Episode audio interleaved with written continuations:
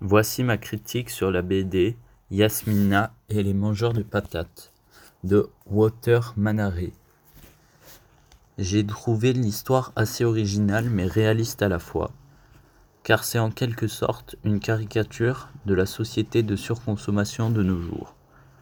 Il n'y a qu'un seul personnage que j'ai préféré, c'est Yasmina, car c'est l'héroïne de l'histoire et qu'elle a réussi à ne pas se faire avoir par le nouvel aliment il y a beaucoup de suspense, car jusque dans les derniers moments, on ne sait pas pourquoi les gens sont comme cela, et qui contrôle la production de cet aliment.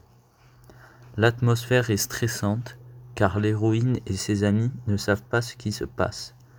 Cette BD m'a fait réfléchir sur le sujet de la surconsommation, et je me suis demandé pourquoi cette surconsommation existe-t-elle.